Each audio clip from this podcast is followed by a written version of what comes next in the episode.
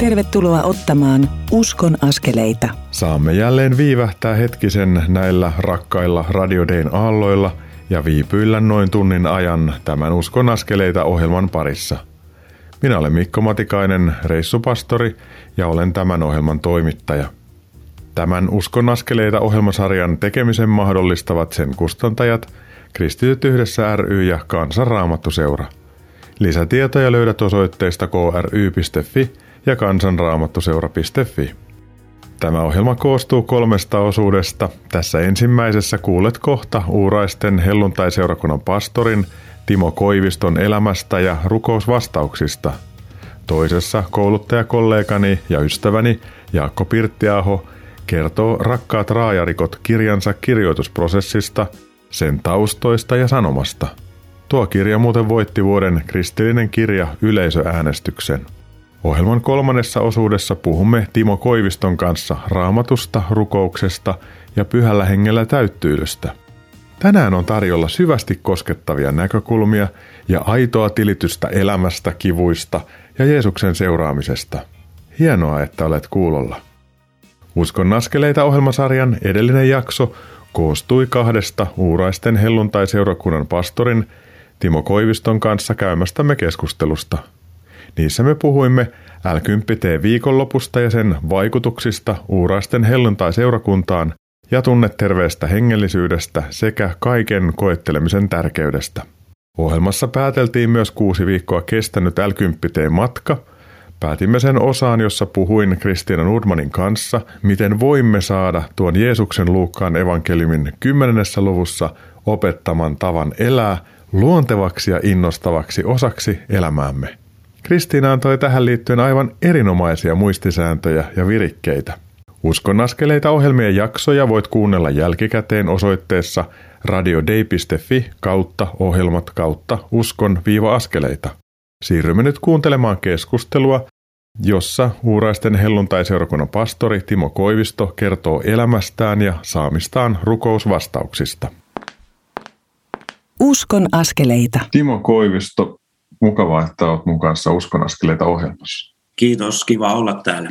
Mistä sä oot lähtösi ja millainen tausta sulla on?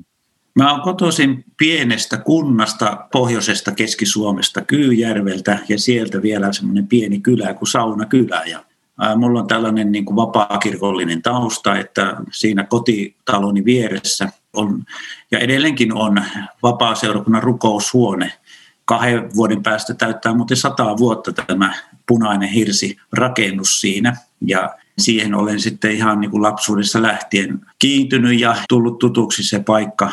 Mun vanhemmat oli kyläkauppiaita, isä ajoi taksia ja he osti siitä semmoisen vanhan kansakoulun sitä kyläkauppaa varten, jossa sitten asustelin siellä. Ja elossa on minun vanhempi veli ja sisko ja sitten edesmennyt veljeni kuoli, kuoli noin vuosi sitten. Ja siellä sitä eleltiin siellä Kyyjärvellä ja kouluja käytiin. Sitten kun tuli lukioon lähtö, niin se oli naapurikunnassa Karstulassa, kun siellä ei lukioa ollut siellä Kyyjärvellä. Ja siitä elämä sitten lähti liikenteeseen. Voidaan varmaan sanoa, että usko on ollut osa sun elämää niin kuin ihan sieltä pienestä pojasta asti.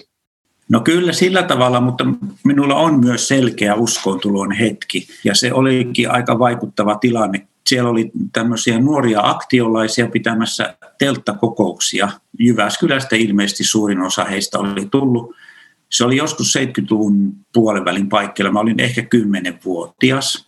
Siellä oli siis päivällä lapsille eri kokouksia silloin ja illalla sitten niin kuin tämmöisiä yleisiä tilaisuuksia kaikille. Niin siinä telttakokouksessa rukoushuoneen pihassa oli semmoinen puhe, että näytettiin erivärisiä sydämiä musta sydän, että jos on syntiä, ja, ja punainen sydän kuvasi Jeesuksen verta, ja sitten näytettiin valkoinen sydän, eh, joka tarkoittaa Jeesuksen puhdistamaa sydäntä. Ja sitten näytettiin sitä valkoista sydäntä, että kuka haluaa ottaa itsellensä, kuka haluaa valkoisen sydämen ja haluaa Jeesuksen ottaa vastaan, niin minä nostin käteeni ylös ja myös minun nosti käden ylös. Kun me tehtiin se, niin me nähtiin silmiemme edessä, kuinka Jumalan sormi kirjoitti meidän nimet elämän kirjaan.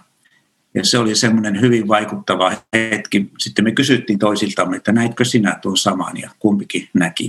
Se on tietysti ollut semmoinen kantava voima elämässä, mutta kuitenkaan sitten se uskon löytäminen ei ollut kuitenkaan helppoa, että mulla on ollut semmoista pari jaksoa, jossa on pitänyt olla semmoinen selkeä uudistuminen, että on, on varmaan Jumala ei ole minusta luopunut, mutta kuitenkin vähän niitä omia teitä etsinyt ja ne pari uudistumisen aikaa senkin jälkeen on sitten ollut, mutta lähtökohta oli kuitenkin tuossa tilanteessa. Ja se on jättänyt sen tavallaan pysyvän jäljen, joka on aina kutsunut sut takaisin silloin, kun on ollut elämässä se heikompi hetki, tai sanotaan, että ollaan oltu enemmän tai vähemmän liukkaalla pinnalla tai rähmällään. Miten kutsumus hengelliseen työhön tuli sun elämään? Minä olin Jyväskylän vapaa-seurakunnassa. Mä opiskelin Jyväskylässä muuta alaa ja oli ollut tämä aikaisemmin tämmöinen uudistumisen hetki, niin minulle alkoi tulla semmoinen kysymys hengellisestä työstä.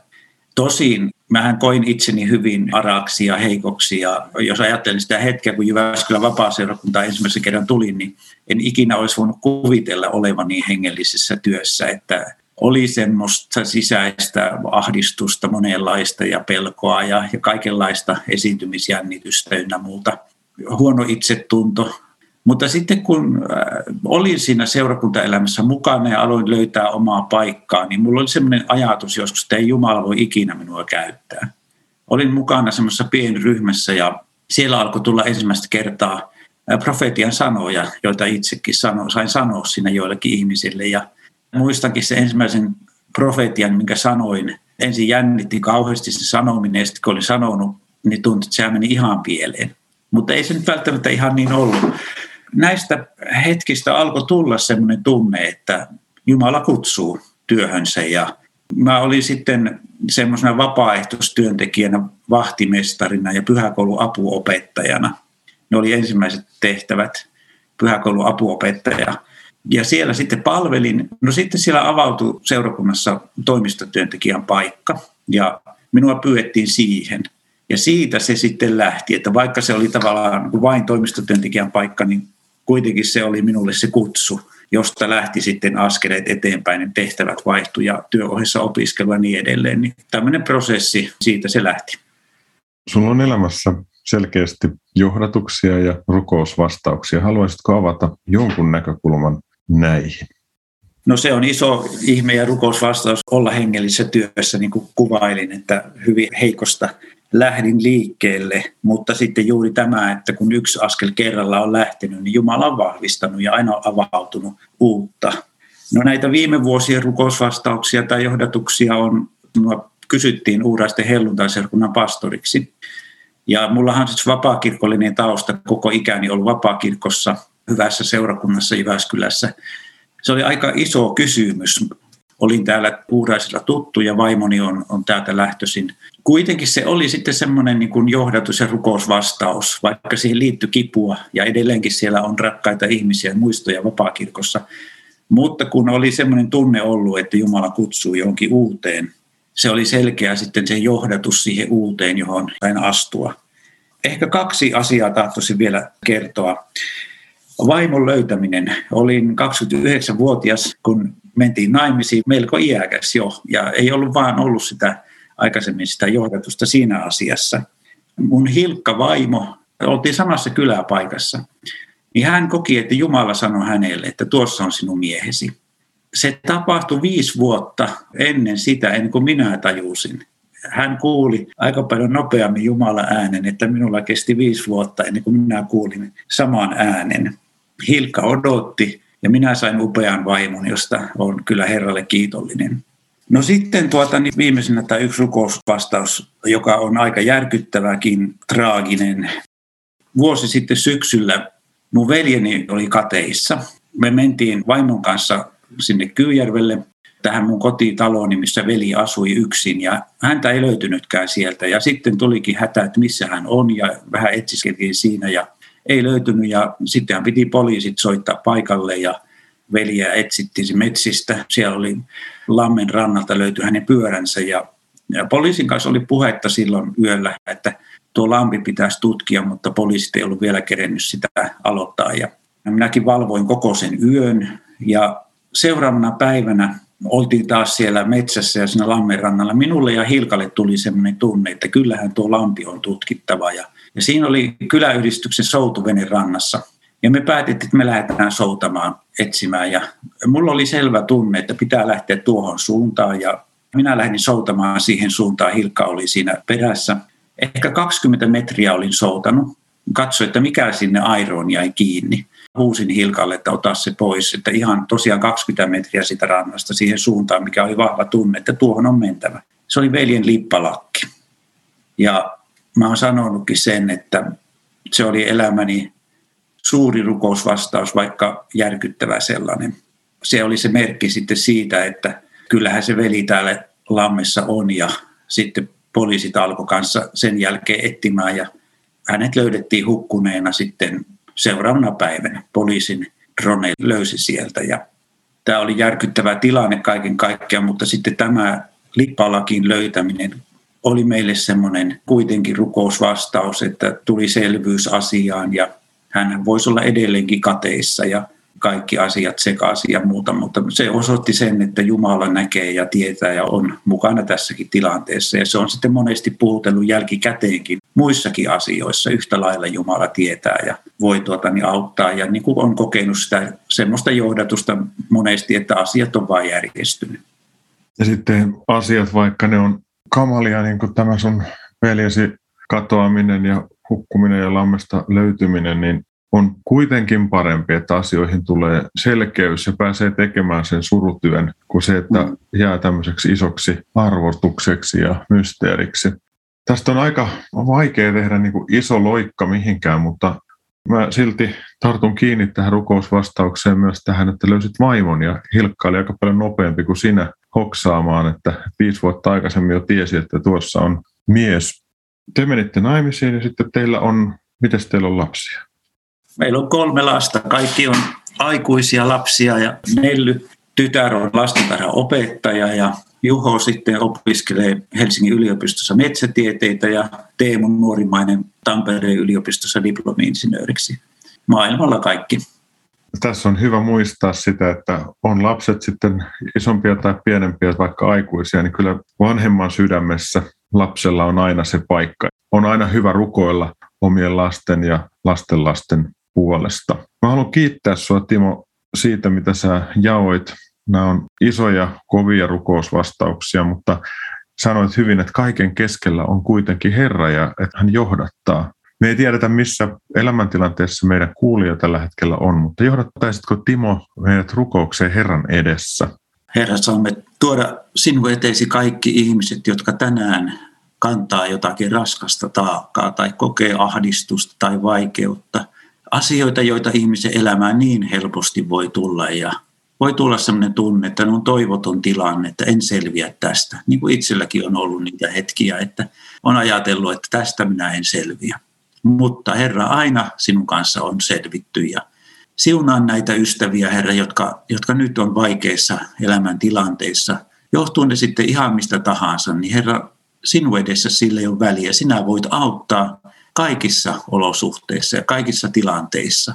Herra, nosta ja kanna ja anna toivon kipinä ja toivon ankkuri sinne sydämeen, että sinä Herra autat ja anna jonkun myös kokea ihan Jumala ihmeitä siellä elämässään, että asia järjestyy ja johdatus löytyy ja vastaus tulee. Siunaa jokaista oman elämänsä keskellä kamppailevaa tänään ja saamme kuitenkin aivan niin kuin ylistää sinua, että sinä olet hyvä Jumala, jolla on hyvä tahto sinun lapsiasi kohtaan. Ja anna näiden kaikkien ystävien kokea hyvän Jumalan, taivaallisen isän, rakastavan käden kosketus sinne arjen keskelle, Jeesuksen nimessä. Amen. Mulle tuli vaan vahvasti mieleen ne sydämet, mistä Timo kertoi. Että on musta sydän, jossa ei ole Jeesus, ja valkoinen sydän, jossa Jeesus on. Niin Herra, mä haluan pyytää, että kosketa meidän sellaista kuulijaa, joka tällä hetkellä on syystä tai toisesta vähän epätietoinen siitä, että onko hänen sydämensä musta tai onko se Jeesus sun verellä pesty valkoiseksi ja puhtaaksi. Vaikuta tahtomista ja tekemistä niin, että ystävä tällä hetkellä kääntyy Jeesus sun puoleen ja sanoo, että Herra, auta minua. Ota mun elämäni sun käsiisi. Ja kiitos Herra siitä, kun ihminen näin huokasee ja kääntyy Jeesus sun puoleen, niin hänen nimensä kirjoitetaan elämän kirjaan. Tai jos on uskossa niin kova taistelu, että on, on niin semmoisessa surun tai paineen sumussa, niin Herra, kirkasta sinä hänelle, että tuntui hänestä miltä tuntui, niin hän on sinun puhtaaksi pesemä ja että hänen nimensä on elämän kirjassa. Mikään ei voi erottaa meitä Jumalan rakkaudesta, jonka sinä Jeesus olet meille tuonut. Ja sun nimessä me rukoillaan Suomen kiitetään ja ylistetään. Sun käsi jäädä. Aamen. Kiitos Timo tästä ja jatketaan veljenä yhteistä matkaa. Kiitos. Arvostan Timo Koivistoa kovasti. Minua kosketti aivan valtavasti, kun Timo kertoi lammesta löytyneestä veljensä lippalakista rukousvastauksena. Joskus elämä on hyvinkin kipeä ja vaikea. Niissä hetkissä Jumala on meitä lähellä ja haluaa lohduttaa. Tässä hän käyttää seurakuntaansa ja lähellemme uskomia ihmisiä. Hän haluaa myös lohduttaa ja tukea toisia ihmisiä sinun kauttasi. Olet tässäkin todella tärkeä. Kuuntelemme nyt Matti Eskon laulamana kappaleen Ihmeellinen armo. Sen jälkeen siirrymme Uskon askeleita ohjelman toiseen osuuteen, jossa saamme kuulla Jumalan armosta rikkinäisten ihmisten elämässä ja vuoden kristillinen kirja yleisöäänestyksen voittaneesta Jaakko Pirttiahon kirjasta Rakkaat raajarikot. Kanavalla kannattaa pysyä.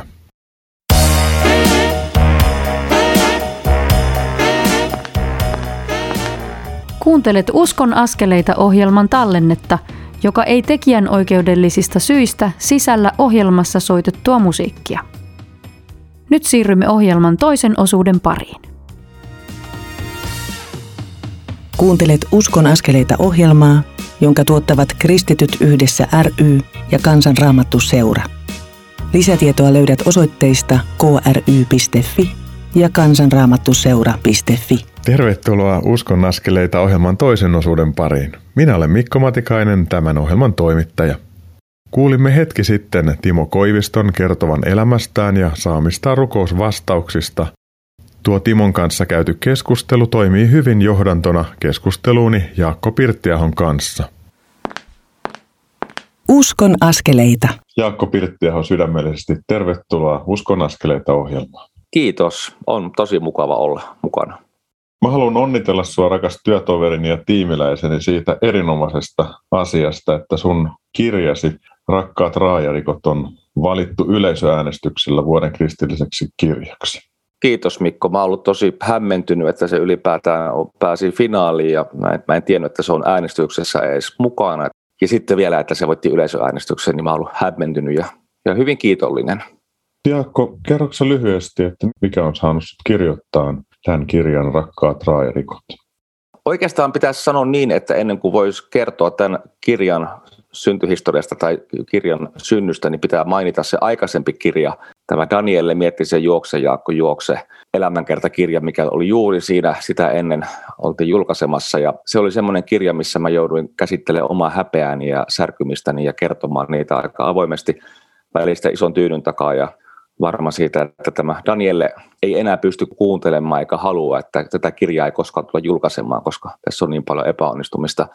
Mutta kun se juoksi ja juoksi, kirja oli loppuvaiheessa, niin tunsin pienen äänen sisällä sanovan, että kirjoita Jaakko nyt sitten itse näistä teemoista, mitä olet kokenut ja olet opettanut. Kirjoitan niistä pieni kirjainen särkyneelle, kirjoitan niin kuin särkyneenä särkyneelle.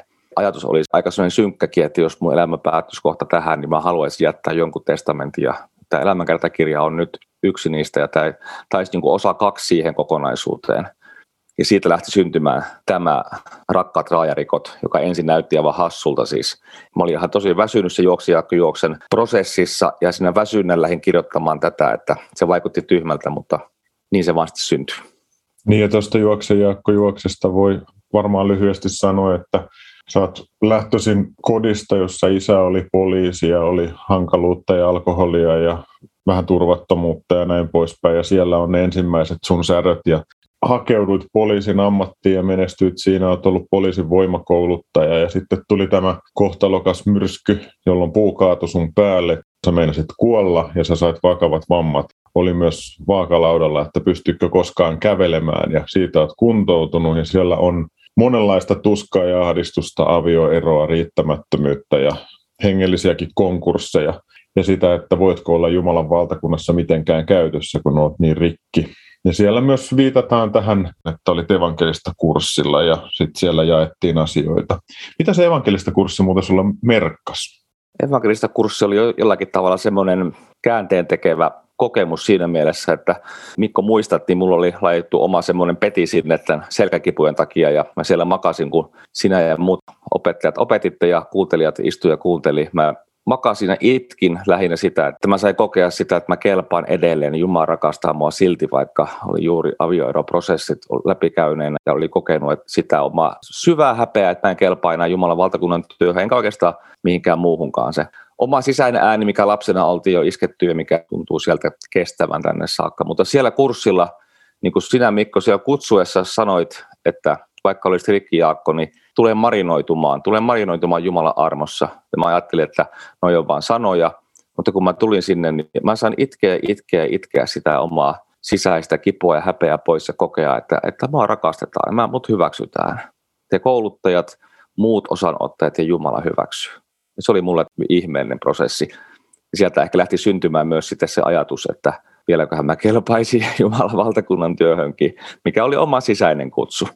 Särkyneille on puhuttava hiljaa, lauletaan laulussa ja tuskakin on toivon kasvumaata, niin ne on toteutunut sun elämässä ja kutsumuksessa. Ja sen evankelista kurssin jälkeen saatiin kokea semmoisia hyviä hetkiä. Ja oikeastaan jo evankelista kurssilla jaettiin elämää ja ymmärrettiin, että voisiko tässä olla semmoinen tilanne, että saataisiin tehdä töitä yhdessä. Ja sä oot nyt ollut meidän koulutuksen tiimissä muutamia vuosia oot sitten erikoistunut puhumaan ihmisille, jotka on särkyneitä ja sun elämä on muutenkin ollut aika haasteellista. Monenlaisia kipuja on edelleenkin ja sitten meillä on semmoista sielujen sympatiaa siitä, että molemmilla on selkärikki ja sitten meillä on samantyyppisiä haasteita elämässä. Tehdään täysillä töitä Herralle, iloitaan ja itketään, kun on niiden aika. Mutta kertoisitko Jaakko tuosta vuoden kristillisen kirjan yleisöäänestyksen voittaneesta Rakkaat raajarikot vähän tarkemmin?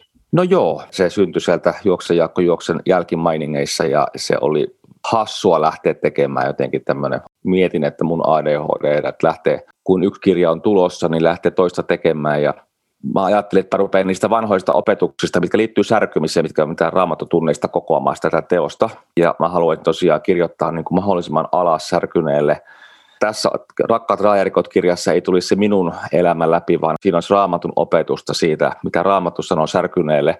Ja siihen liittyen mulla on se kokemus, joku osa raamatusta tuntuu avautumaan kärsimyksen avaimella. Että sieltä rupeaa avautumaan tietyt Daavidin huudahdukset ja sanat ja Mooseksen kivut ja Abrahamin kivut.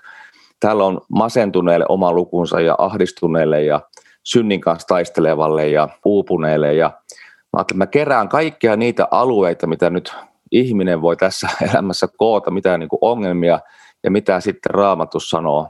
Tai vaikka särkyneille, että jos olet aivan särkynyt elämässä kanssa, niin mitä raamatus sanoisi sinne. Ei semmoista vaikeaa teologiaa, vaan sillä tavalla, että väsynyt ihminenkin jaksaa lukea sen. Kevyitä lukuja, vaikka siellä on painava asia. Eräs vanhempi pappi sanoi, että tämähän on täyttä raamattua, että hän yllättyi. Hän jopa itse löyti niin kuin uusia puolia raamatusta vaan joutumalla syviin kärsimyksiin ja ahdistuksiin, kokemalla syvää ulkopuolisuutta ja riittämättömyyttä ja sellaisia tunteita. Niin kuin just Jaakko sanoi, että tietyt raamatun luvut aukeaa uudella tavalla. Ja silloin puhutaan, että me saadaan siunauksia syvyydestä. Hiilestä tulee timantti vaan kovassa paineessa. Että joskus tarvitaan valtava paine. Sitten me kysytään Jumalalta välillä, että miksi sä sallit tämän kaiken kauheuden ja muuta. Me ei tajuta sitä, että hän on valmistelemassa meitä jotakin varten. Osa niistä toteutuu tällä puolella taivasta ja osa kovista kokemuksista on sitä, että Jumala haluaa ottaa meistä semmoisia ylimääräisiä särmiä pois ja joskus niihin täytyy lyödä aika lujaa, että ne särmät lähtee sieltä rapautumaan. Ei kukaan valitsisi kärsimystä, jos saisi itse valita, mutta kärsimyksen hedelmänä voi olla jotakin syvempää ihmisyyttä, inhimillisyyttä ja myös yhteyttä toisten ihmisten kanssa. Ja Jaakko, kun sä kierrät ja opetat, niin sulla on se tatsi puhua särkyneenä särkyneille. Kiitos. Ja tuohon pitää sanoa, että kun tultiin paluumatkalla sieltä sunnuntaina Helsingin täältä valintatilaisuudesta, niin Iiris laittoi sitten Facebookin siitä pienen kiitoksen äänestäneille ja kuvan siitä, että ollaan vuoden yleisäänestysvoittajia, niin parhaat kommentit oli niitä, mitkä tuli siihen päivitykseen, että sinä Jaakko olet yksi meistä, siis särkyneistä ja yksi raajarikoista. Ja mä ajattelin, että voi vitsi, että, että semmoinen mä haluan olla. Ja semmoinenhan mä olenkin. Jos Jumala armo on riittänyt tällaiselle ihmiselle kuin minä, jos se riittää tänne syvyyteen, niin sitten se riittää kyllä kaikille. Ja Mä luulin, että mä teen sen vanhoista saarnoista.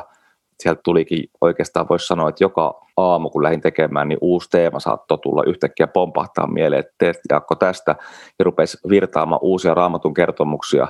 Se oli prosessina hyvin mielenkiintoinen, ja se ei ollutkaan vanhojen saarnojen koontia, vaan tulikin aivan uutta tekstiä, mikä oli ihmeellistä myös itselleni niin kuin sitä kirjoittaa ja sitten lukea. No se on vähän niin kuin häissä morsiamme hääpuku, että siellä on jotain vanhaa, jotain uutta, jotain sinistä, eli häivähdyksiä taivaasta, että vanhat saarnat tai opetukset on ollut lähtökohta, johon on tullut sitten jotakin uutta, ja sitten niin kuin sanoit, että tuli mieleen, eli sulle annettiin Pyhä henki antoi sulle luovuutta ja antoi häivähdyksiä taivaasta. Mä että se voisi olla sitä sinistä. Ja tämä kuva olkoon nyt vaikka siitä, että seurakuntaa sanotaan Kristuksen morsiammeksi, jonka hän itse kaunistaa ja valmistaa hääjuhlia varten, että me saadaan olla ihan totaalisen romuja ja ryvettyneitä, niin sen takia Kristus tuli tähän maailmaan, että hän kärsi ja kuoli meidän puolestaan ja vuodatti verensä, että voi puhdistaa meidät tätä taivaallista hääjuhlaa varten ja kutsua meitä yhä syvempään ihmisyyteen tällä puolella taivasta, että me voitaisiin toisia ihmisiä kohdata ja olla miten se nyt sanotaan Kristuksen valona ja suolana ja rakkautena. Meidän kosketuspinta tulee siitä, millaisia ihmisiä me ollaan, millaisia asioita me ollaan kuljettu läpi, että sulla on Jaakko aivan omanlaisesi kyky oman elämähistoriasi takia koskettaa ihmisiä, jotka on kokenut samoja asioita, kokee syvää toivottomuutta, näköalattomuutta ja ajattelee, että onko tässä mitään järkeä. Ja vastaus on, että tässä elämässä yleensä ei ole mitään järkeä ilman Kristusta, mutta Kristuksen kanssa kaikkeen tulee merkityksellisyys ja syvyys ja sinne tulee myös pyhyyttä. Ja Jaakko, mä haluan kiittää sydämeni pohjasta sua siitä, että sä oot lähtenyt tähän kirjoitusprosessiin ja mä haluan kiittää sua siitä, että sä teet yksin armosta blogeja ja sä oot sanan koronapaarissa aamukahvikupin kanssa evästämässä ihmisiä päiviin. Ne on valtavan tärkeitä ja merkittäviä asioita ihmisille. Olen myös kiitollinen siitä, että kun me käydään tätä keskustelua, niin tämä on vastaus joidenkin uskon askeleita ohjelman ihmisten kysymyksiin, kun he kysyvät, että minkä takia aina vaan niin kuin onnistuneita elämän kokemuksia ja muita. Ja joihinkin on vastannut sähköpostissa, että mä en voi laittaa ihmisten kertomuksia, jotka on akuutissa kivussa, jos he ei ole sinut sen oman elämän tarinansa ja kipunsa kanssa. Ja Jaakko, sä oot yksi niitä ihmisiä, joka on työstänyt, kärsinyt ja edelleenkin kärsit, mutta sä oot aika hyvin sinut sen tilanteen kanssa ja luotat Herraan. Se on musta aivan mahtavaa. Joo, kiitos. Siinä on se paradoksi, mitä päivittäin itse kipuilee ja varmaan moni muukin, että kokee sitä elämän kärsimystä ja sitten Jumala kumminkin sä kerrot olevasi hyvä isä, rakastava isä. Miten ne yhdistää keskenään kun David sanoi, että lopeta jo, mä en kestä enää kätesi iskuja, ja kumminkin se, että sinä viet minut vihreän niityille, saat mun paimenen, niin miten ne yhdistää. Mutta jotenkin Jumala yhdistää, me ei vielä saa, niin kuin, mä en saa syitä kaikelle kärsimykselle, mutta omassa elämässä huomaa, ja toivottavasti se ei ole vain sanoja, vaan että voisi yhä enemmän vain antautua, koska ei ole oikeastaan ketään muuta tahoa, kelle ne sirpalensa enää antaa kuin Jumalalle. Ja, ja sitten se usko tarttuu, että sinä olet kertonut olevasi hyvä isä, ja vaikka mä en vielä näen, että miksi nämä kärsimykset tulee tähän, mutta joskus sä vielä näytät sen palapelin mulle. Ehkä tässä ajassa osittain ainakin, mutta sitten varsinkin seuraavassa. Että näin sen piti mennäkin. Ja oman elämän kipuja ja kärsimysten ja ahdistusten keskellä, niin mulle on tullut äärimmäisen tärkeäksi Johanneksen evankeliumin se kuudes luku, noin jäi 66-67, missä se nyt onkaan. Osa opetuslapsista tai niistä porukoista, jotka seurasi Jeesusta, niin vetäytyi pois, kun Jeesuksen puhe oli kovaa se oli heille vaikeaa vastaanottaa. Meidän elämässä on välillä asioita, jotka on vaikeita vastaanottaa ja ymmärtää, että ne on Jumalan jollakin tavalla tai taas olla sallimia. Kun osa vetäytyi pois, niin Jeesus kääntyi opetuslastensa puoleen ja sanoi, että entä te, aiotteko tekin lähteä pois? Ja Pietari parahtaa siinä, että Herra, kenen luoksemme menisimme, sillä sinulla on sen elämän sanat. Me uskomme ja tiedämme, että sinä olet Jumalan pyhä.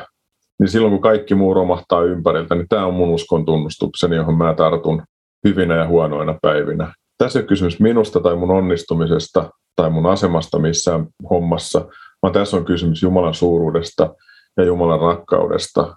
Ja siinä mä pysyn joka päivä tällaisena kuin mä nyt tänään satun olemaan. Just tähän liittyen, saanko lukea muutaman rivin tästä kirjasta, mikä nyt sanoit, niin haluaisin lukea yhden pienen näytön. Tämä luku yhdeksän taistelu syntiä vastaan. Eräs pornoriippuvainen nuori kristitty kirjoitti edesmenneelle pastori Dave Wilkersonille pitkän ja epätoivoisen kirjeen ongelmastaan. Hän kysyi, miten voisi ikinä vapautua elämän hyvin ahdistavaksi tekevästä riippuvuudestaan. Wilkerson vastasi miehelle yhdellä lauseella. Pysy Jeesuksen rakkaudessa. Tämä lyhyt vastaus mullisti miehen elämän. Luin tämän eilen itse taas omiin kipuiluihin ja avasin kirjan tältä kohdalta ja ajattelin, että hyvänä aika. Tämä koskee minuakin, että pysy Jeesuksen rakkaudessa, että mä haluan jäädä hyvää paimen sun rakkauden alle kaikkien ongelmieni kesken, mitä mä en ole pystynyt vieläkään ratkaisemaan. Mä haluan jäädä sun rakkauden piiriin. Toi oli Jaakko jo melkein rukousta, niin johtaisitko meidät rukouksiin? Ole hyvä. Okei, okay, kiva. Kiitos hyvä isä siitä, että sä oot valinnut olla hyvä ja rakastava isä. Ja sä oot näyttänyt sen valinnan meille antamalla sun poikasi tulla tänne maailmaan ja, ja juomalla sellaisen maljan tai kokemalla kohtalon, mitä kukaan hyvä isä ei, ei pojalleen toivoisi. Sä annoit poikasi kuolee meidän syntien takia ja niin kuin Paavali kirjoittaa, että jos sä olet valmis isä antamaan sen, niin etkö antaisi kaikkea muutakin meille sun omillesi. Herra, mä haluan pyytää, että sä isä siunaisit tänään kaikkia kärsiviä ja myös niitä, jotka saavat kokea tänään iloa ja vapautusta ja avaruutta, mutta myös näitä ahtaudessa olevia ihmisiä. Siunaa tänään jokaista kuulijaa.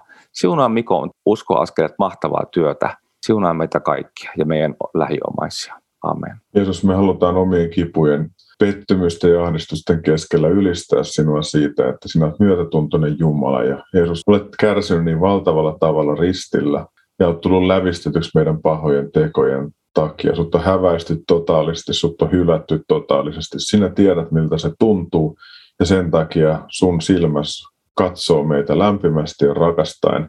Sun lävistetty kätesi ojentuu meitä kohti ei lyödäkseen, vaan ohjatakseen oikeaan suuntaan. Se saattaa meistä tuntua joskus lyönniltä, mutta se on täyttä rakkautta. Herra, auta meitä löytämään helmiä syvyydestä ja kiinnittämään katseemme Jeesus sinuun, jolla on ihan kaikki selvän sanat tätä maailmaa ja tulevaa varten. Herra, pidä meidät lähellä sinua, ja jos me ei vielä sua tunneta, niin nykäseppä meitä niin, että me tullaan sun armoihin marinoitumaan. Me ylistetään sinua pyhäkäikkivaltias Jumala, Isä ja Poika ja Pyhä Henki nyt tällä puolella taivasta vajavaisesta, mutta kerran kirkkaudessa täysillä ja täydellisesti puhdistettuina. Jeesuksen nimessä. Aamen.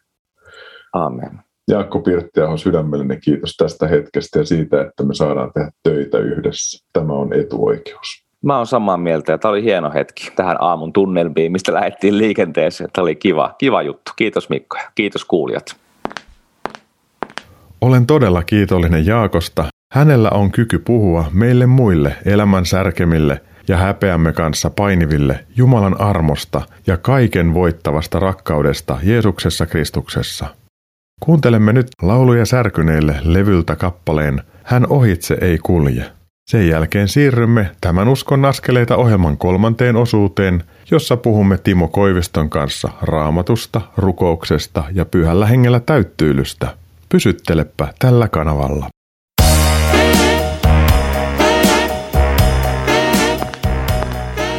Kuuntelet Uskon askeleita ohjelman tallennetta, joka ei tekijän oikeudellisista syistä sisällä ohjelmassa soitettua musiikkia. Nyt siirrymme ohjelman kolmannen osuuden pariin. Kuuntelet Uskon askeleita ohjelmaa, jonka tuottavat Kristityt yhdessä ry ja Kansanraamattu seura. Lisätietoa löydät osoitteista kry.fi ja kansanraamattuseura.fi. Tervetuloa kolmannen osuuden pariin. Minä olen Mikko Matikainen, tämän Uskon askeleita ohjelman toimittaja. Kuulit hetki sitten, kun juttelimme Jaakko Pirttiahon kanssa elämän raastavista puolista ja siitä, miten nämä kivut toimivat avaimina joihinkin raamatun kohtiin. Kivun kautta löytämiensä avainten pohjalta Jaakko kirjoitti kirjansa Rakkaat raajarikot. Tätä ennen kuulimme ohjelman ensimmäisessä osuudessa Uraisten helluntai-seurakunnan pastorin Timo Koiviston kertovan elämästä ja rukousvastauksista. Kipein niistä oli tuo veljen lippalaki löytyminen lammesta, josta veli sitten löytyi myöhemmin hukkuneena. Tässäkin oli kaiken lohdun Jumala läsnä. Hän on läsnä myös elämäsi kivuissa – kuten Jaakon kanssa puhuimme. Ehkä nämä jo kuulemamme ajatukset luovat taustaa, josta käsin on hyvä käydä kuuntelemaan Timo Koiviston kanssa käymääni keskustelua raamatusta, rukouksesta ja pyhästä hengestä. Uskon askeleita. Timo Koivisto, aivan mahtavaa jutella sun kanssa. Kiitos. Mukavaahan täällä on olla sinun kanssa. Mulla on niin valtava hyvät muistot siitä meidän yhteisestä L10T viikonlopusta siellä teillä Uuraisilla helluntai-seurakunnassa. Ja Mä haluan vielä sanoa, että terveisiä Ristolle, joka majotti mua ja että Ristolle ja vaimolle vaan lämpöiset terveiset, että muistan hyvin lämmöllä. Tässä on jonkinnäköinen kuva siitä, että miten Kristus yhdistää meitä. Kun me ollaan yhdessä hänen nimessään koolla ja kohdataan veljiä ja siskoja, on meidän tunnustuskuntatausta mikä tahansa. Kun meissä on sama henki, niin me tunnistamme toisemme. Timo Koivisto, mitä raamattu sulle merkitsee ja miten sä sitä luet? No kyllä raamattu on toki tärkeä kirja säännöllisesti joka päivä Uudesta testamentista yksi luku ja vanhasta yksi, yksi luku. Ei nyt ihan, ihan joka päivä, mutta aika, aika usein. Ja vähän eri käännöksiä, mutta kyllä melkein täytyy vain sanoa, että tuo vanha, niin sanottu vanha käännös on se rakkain, kun on siihen, siihen oppinut. Niin tuota, no nyt on tullut toisiakin käännöksiä Raamattu kansalle ja myös tämä Uusi testamentti 2020, niin se kyllä hyvin elävöittää tämä sanaa ja säännöllisesti pyrin raamattua lukemaan ja saamaan sieltä rohkaisua. Kun lukee eri käännöksiä, niin tulee se pikkusen erilaisia näkökulmia niihin asioihin. Ja meidän raamattu, niin se on kuitenkin käännös alkutekstistä, joka ei koskaan voi yhdellä käännöksellä ilmaista sitä koko jakeen syvyyttä, niin on hyvä lukea myös muun kielisiä käännöksiä meillä on jotenkin semmoisia sanamuotoja, jotka ei tuo sitä, että Jumala teki, Jumala vaikuttaa, vaan ne on vähän jotenkin pehmeämpiä joissakin kohdissa. Mutta me tarvitaan joka tapauksessa Jumalan sanaa. Kun sä luet Jumalan sanaa, niin sä varmaan jollain tavalla myös ajattelet ja pyydät pyhää henkeä olemaan siinä mukana. Joo, kyllä. Ja monesti huomaakin sitten sen, että sieltä joku yksittäinen ajatus tai jae tai jopa sana pomppaa mieleen ja jää niin kuin elämään ja sitten vaikuttaa siellä sydämessä. Ja nuorempana opettelin ulkoa psalmeja varsinkin ja jotakin muitakin kohtia, niin vaikka siitä on jo vuosikymmeniä aikaa, niin silti ne aina muistuu mieleen joskus ne ulkoa opetellut psalmit esimerkiksi ja niiden pohjalta sitten rukoilee ja liittää siihen omia asioitaan. Et sekin tuntuu tosi hyvältä, että jotakin vielä, vieläkin muistaa niistä ulkoa opetelluista jakeista. Meidän ortodoksi veljet ja siskothan rukoilee paljon isien rukouksia. Eli heillä on rukouskirja, jossa on tiettyjä teemoja, jotka kirkon pyhät on rukoilu, ja kun he rukoilee sitä, niin he laittaa sinne myös sen oman elämänsä tuskan ja kivun, ja liittyy sillä niin pitkään jatkumoon. Ja tuo, mitä kerroit salmeista, niin rupesi puhua mulle sitä samaa, että kun David purkaa omaa tuskaansa tai ahdistustaan tai kaipaustaan, niin meillä on samanlaisia tuntemuksia, vaikka me eletään aika paljon myöhemmin, mutta inhimilliset kokemukset ei ole muuttunut mihinkään, ja Jumalan kaipuu ja, ja Jumalan eteen kääntyminen, niin se on ihan samanlaista nyt kuin silloin. Ja tuntui tosi hyvältä, että sanoit, että edelleen tulee ulkomuistista psalmeja, pulpahtelee mieleen ja liityt siinä rukoilemaan Daavidin kanssa, mutta oman elämäsi asioista. Ja näinhän se just on, että Jumalan sana on elävää, se synnyttää meissä jotakin, se puhuu meille, me puhutaan Jumalan sanan kautta sitten Jumalalle takaisinpäin. Miten sä rukoilet ja mitä rukous sulle merkitsee? Miten se sua johdattaa sun elämässä?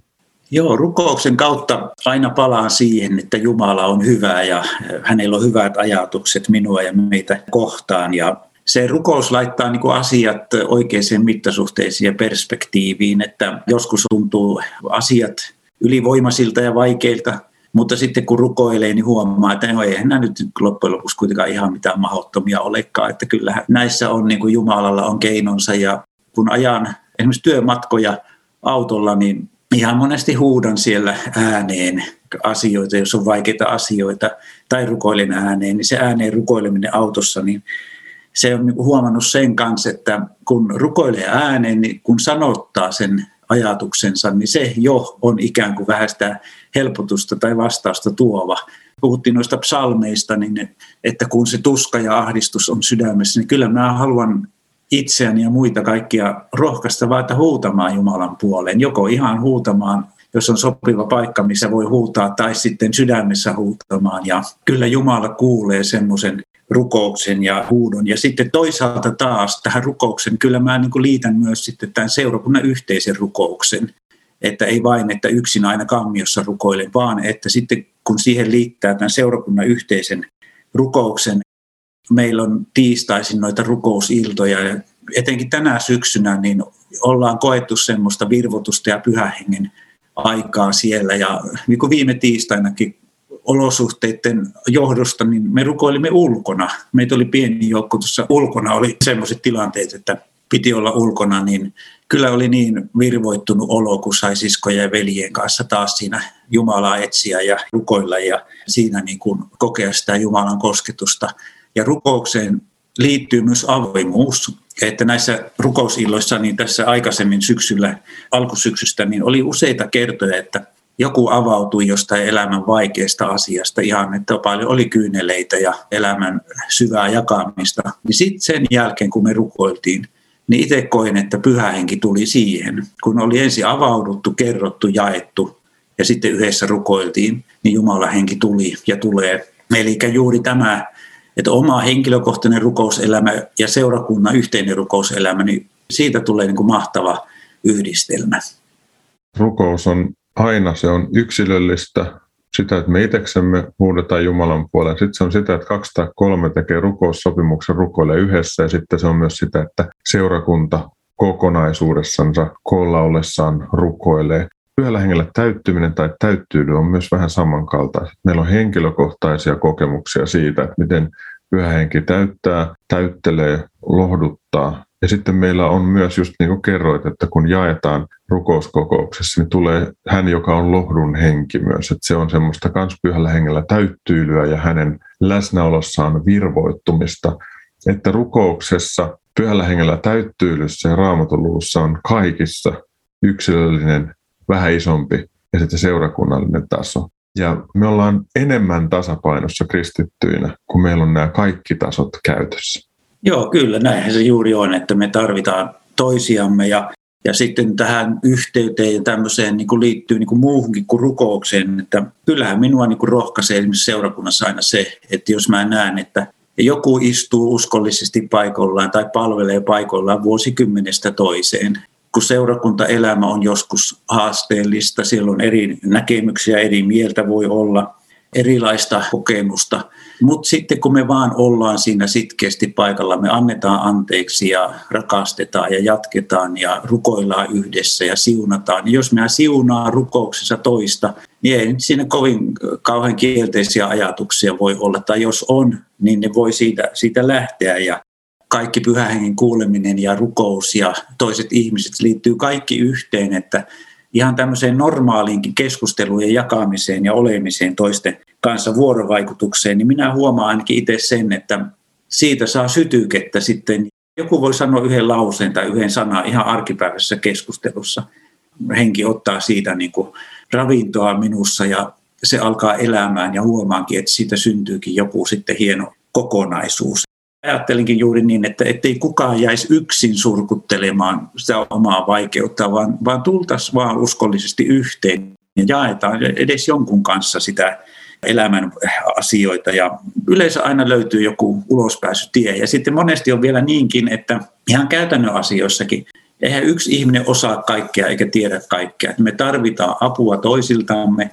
Joku toinen voikin tarttua siihen, että no minäpäs tiedänkin tuohon ratkaisun ja niin edelleen. Että Tämä on hyvin niin kuin laaja ja hieno kokonaisuus tämä yhteys tosiaan Jumalan ja Pyhän kanssa ja toistemme kanssa. Että siitä tulee hieno paketti.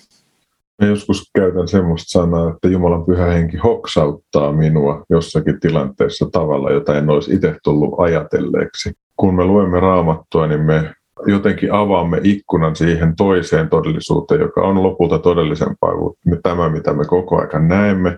Ja siitä todellisuudesta me ammennetaan luovuutta ja rauhaa meidän arkeen. Me rukoillamme, kommunikoidaan Jumalan kanssa ja silloin myös pyhä henki, joka on läsnä oleva Jumalan persona, toimii meissä ja välillä yllättää niin, että toimii jopa myös meidän kauttamme. Timo Koivisto, sydämellinen kiitos tästä. Johtaisitko meidät rukoukseen? Herra, tee meidän seurakunnistamme ja elämästämme semmoisia turvallisia lepopaikkoja ja pesäpaikkoja, niin kuin täällä Jesaja kirja kirjoittaa. Kääntymällä ja pysymällä hiljaa te pelastutte. Rauhallisuus ja luottamus on teidän väkevyytenne. Herra, on meidän rauhallisesti vain luottaa sinuun ja kääntyä sinun puoleesi ja pysyä hiljaa sinun edessäsi. Ja anna Herra semmoinen niin kuin levon kokemus ihmisille elämässään, olemisessaan. Että on hyvä olla Herra sinun kanssa.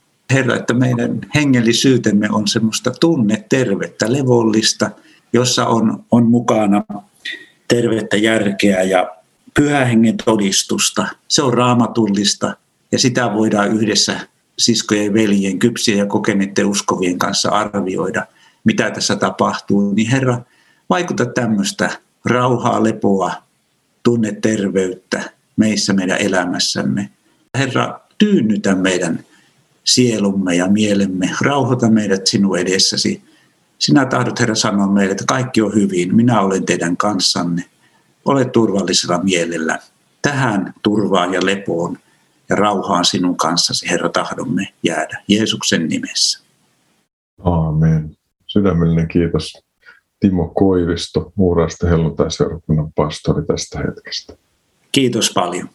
Voi hyvin sinä, sun perheesi ja seurakuntasi. Kiitos samoin ja siunausta kaikille kuulijoille. Luen nyt roomalaiskirjeen luvun 8 jakeet 26 ja 27. Myös henki auttaa meitä, jotka olemme heikkoja. Emmehän me tiedä, miten meidän tulisi rukoilla, että rukoilisimme oikein. Henki kuitenkin puhuu meidän puolestamme sanattomin huokauksin. Ja hän, joka tutkii sydämet, tietää mitä henki tarkoittaa, sillä henki puhuu Jumalan tahdon mukaisesti pyhien puolesta. Tämän kohdan valossa on niin lohdullista rukoilla silloinkin, kun ei löydä rukoukseen sanoja tai joutuu jäämään hiljaisuuteen Jumalan edessä ja rauhoittelemaan sydäntänsä luottamukseen. Tässä kohdassa liittyvät mielestäni kauniisti yhteen ajatukset raamatusta ja sen lupauksista, rukouksesta ja pyhästä hengestä. Luotetaan ystävät raamatun lupaukseen, pyhä henki rukoilee puolestamme. Hän kirkastaa meille Kristusta ja avaa Jumalan sanaa elämämme eri tilanteisiin. Hän antaa lohdun ja voiman kulkea eteenpäin silloinkin, kun taakat painavat harteilla. Annan nyt muutaman virikkeen tähän viikkoon – kuulemasi ohjelman pohjalta. 1. Rukoile Jumalaa, kun sinulla on vaikeaa tai olet neuvoton. Kiitä silloin, kun on ilon aika. Puhu hänelle kuin parhaalle ystävällesi, sillä hän on ylivoimaisesti paras ystäväsi. 2. Meitä rikkimenneitä raajarikkoja ja elämän kolhimia on tässä maailmassa paljon. Mikäli koet kuuluvasi tähän joukkoon, niin et ole yksin. Jokaisella meillä on särömme ja kaikkia meitä Jumala rakastaa. 3. Pohdi, ketä elämän murjomaa voisit tänään olla lohduttamassa ja auttamassa jollain tavalla konkreettisesti. Kiitä siitä hyvästä, mitä sinulle on annettu jaettavaksi. Jaa toisille tästä saamastasi hyvyydestä. 4. Muista rukouksen, raamatun luvun ja pyhällä hengellä täyttyilemisen – olevan yksilöllisen kokemuksen lisäksi myös yhteisöllistä. Harjoita näitä kaikkia itseksesi ja yhteisössäsi. Nämä kuulemasi virikkeet löydät jonkun ajan kuluttua myös Uskon askeleita Facebook-seinältä. Tämän päättyvän ohjelman uusinnan kuulet lauantaina kello 18 ja sunnuntaina aamuyöllä kello 02. Näiden ohjelmien tallenteet eli podcastit löydät osoitteesta radiodei.fi kautta ohjelmat kautta uskon viiva askeleita. Minä Mikko Matikainen kiitän sinua viipyilystä näillä rakkailla radiodein taajuuksilla ja tämän uskon askeleita ohjelman parissa. Ensi viikon maanantaina kello 21.40 lähetetään uusi Uskon askeleita ohjelma. Silloin saat kuulla Espoon kristillisen koulun opettajan Marjus Lipin elämästä ja vakavasta syövästä, josta toipuminen on hyvässä vauhdissa – Luvassa on jälleen koskettava ohjelma, jota ei kannata missata. Ohjelman lopuksi kuuntelemme kappaleen Hyvyyden voima Even ja Ossin esittämänä. Jäädään sen myötä niihin suurempiin käsiin ja otetaan niitä pieniä, mutta tärkeitä uskon askeleita omassa elämässämme. Siis ensi viikkoon. Moi moi!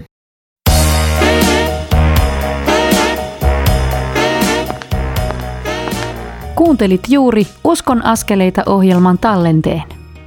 Tekijän oikeudellisista syistä tämä tallenne ei sisällä ohjelman lopuksi soitettua musiikkia. Kiitos, että kuuntelit. Siunattua päivää ja hyviä uskon askeleita.